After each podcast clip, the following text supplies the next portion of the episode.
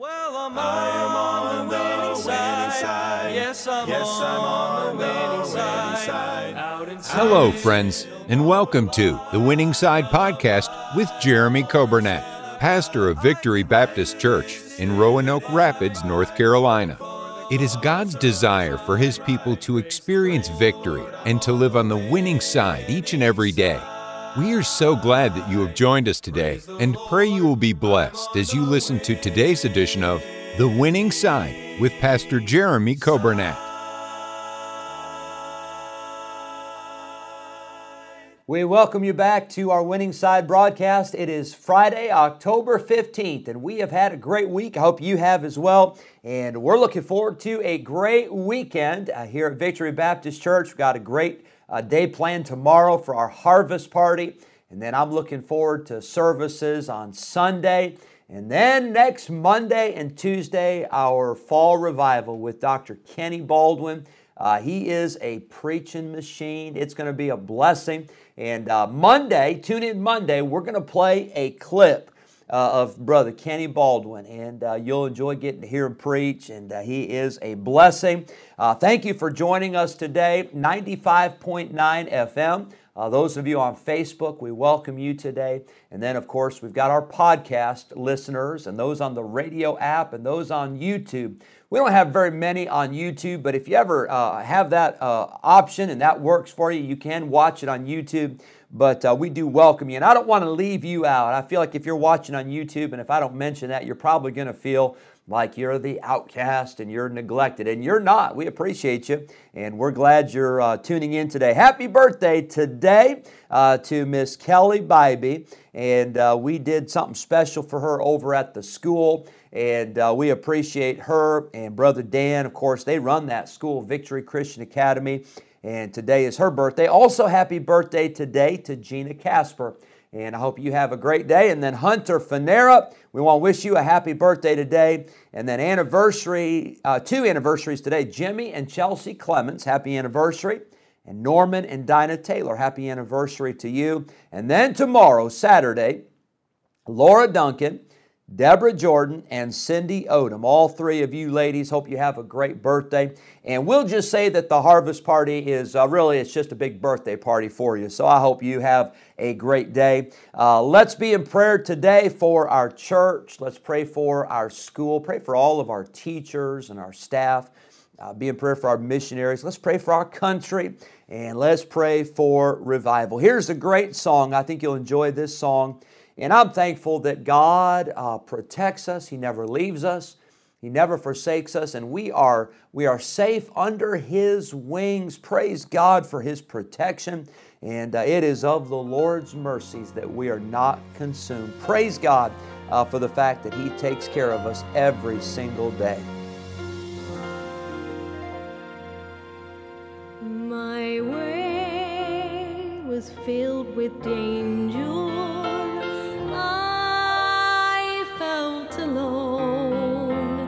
The enemy had singled me out to do me wrong.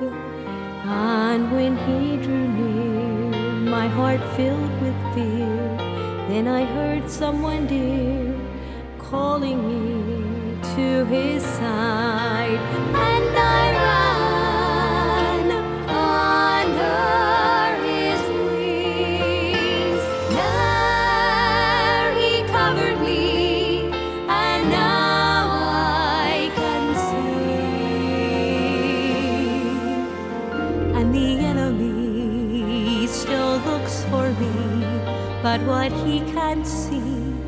That I'm under my Lord's wings.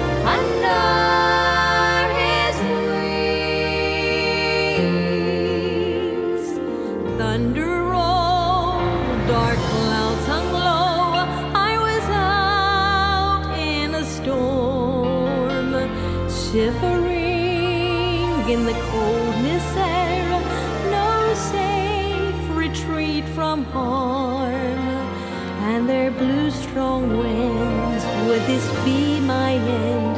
Then I heard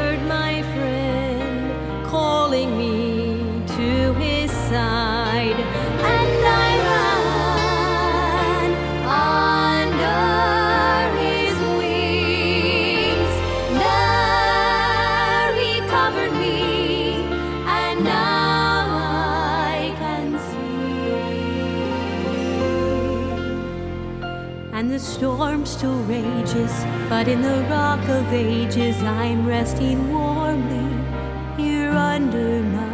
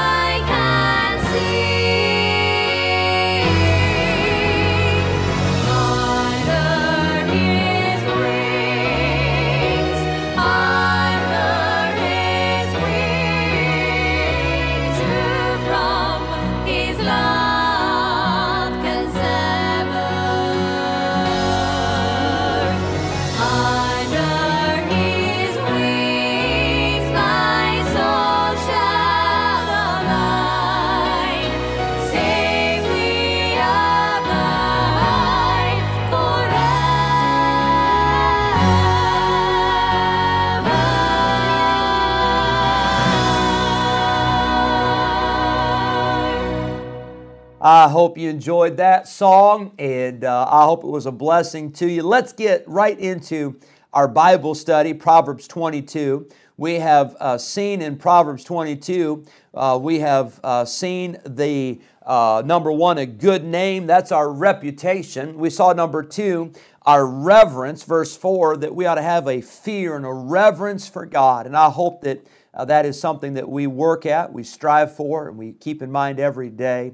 And then we saw yesterday our responsibility, our responsibility to train up a child in the way he should go. And that responsibility rests uh, on the parents. And I hope that we'll take that responsibility seriously. I hope we'll do the very best we can to teach and to train our children in the way of the Lord. Let's look number four today at this idea of reaping. It says in verse number eight, He that soweth or he that planteth iniquity shall reap vanity. Well, what is vanity? Vanity is something that is empty, it's useless, it's, it, it, it's pointless. And when you sow and you plant wickedness, you're not going to reap anything of value. You're going to reap a, a life of regret, a life of, of wasted opportunities. And uh, God's given us some things that we should be reaping. We should be reaping, uh, sowing righteousness so that we can reap eternal rewards. But it says, He that soweth iniquity shall reap vanity. You always reap what you sow. Uh, sometimes you may think you're not reaping uh, what, you're, what you've sown, but you will. You can count on it. It's the law of sowing and reaping. You always reap what you sow. Uh, you always reap more than you sow. The Bible says, uh, He that soweth sparingly uh, will reap also sparingly. Uh, but he that soweth bountifully shall reap bountifully. You always reap more than you sow. And then you always reap after you sow. Uh, sometimes you don't see it right away. Sometimes you think, oh, you know, nothing good is coming of this. I've, I've prayed, I've served God, I've been faithful, I've done what's right, and, and nothing good came of it. Well, I want to tell you, don't give up because you will reap. It comes after, but you will reap uh, what you have sown. Galatians 6 7, the Bible says, Be not deceived. God is not mocked, for whatsoever a man soweth, that shall he also reap. Uh, you can count on it. Uh, don't be deceived, don't be fooled. Uh, you will reap what you have sown. And I hope that's an encouragement to us today that just keep on sowing, just keep on planting, just keep on serving, just keep on doing what is right because in due season we shall reap if we faint not. Let's look at one more word today. The word I see in verse number 10 is uh, to cast out. We'll use the word removing. It says in verse 10 cast out the scorner, and contention shall go out. Yea, strife and reproach shall cease. There are some things that we need to remove from our lives. The word cast out, it means to send forth or to reject or to turn out. Notice in verse number 10, this is a, a four for one deal. Boy, if you ever see that uh, at the store, you got to you got to snatch that up. Four for one. Here's the deal. When you remove a scorner, you don't just remove the scorner. You also remove contention, you remove strife, and you remove a reproach or shame. That is quite the deal. But you've got to first remove or cast out the scorner. What is a scorner? A scorner is one who mocks the things of God.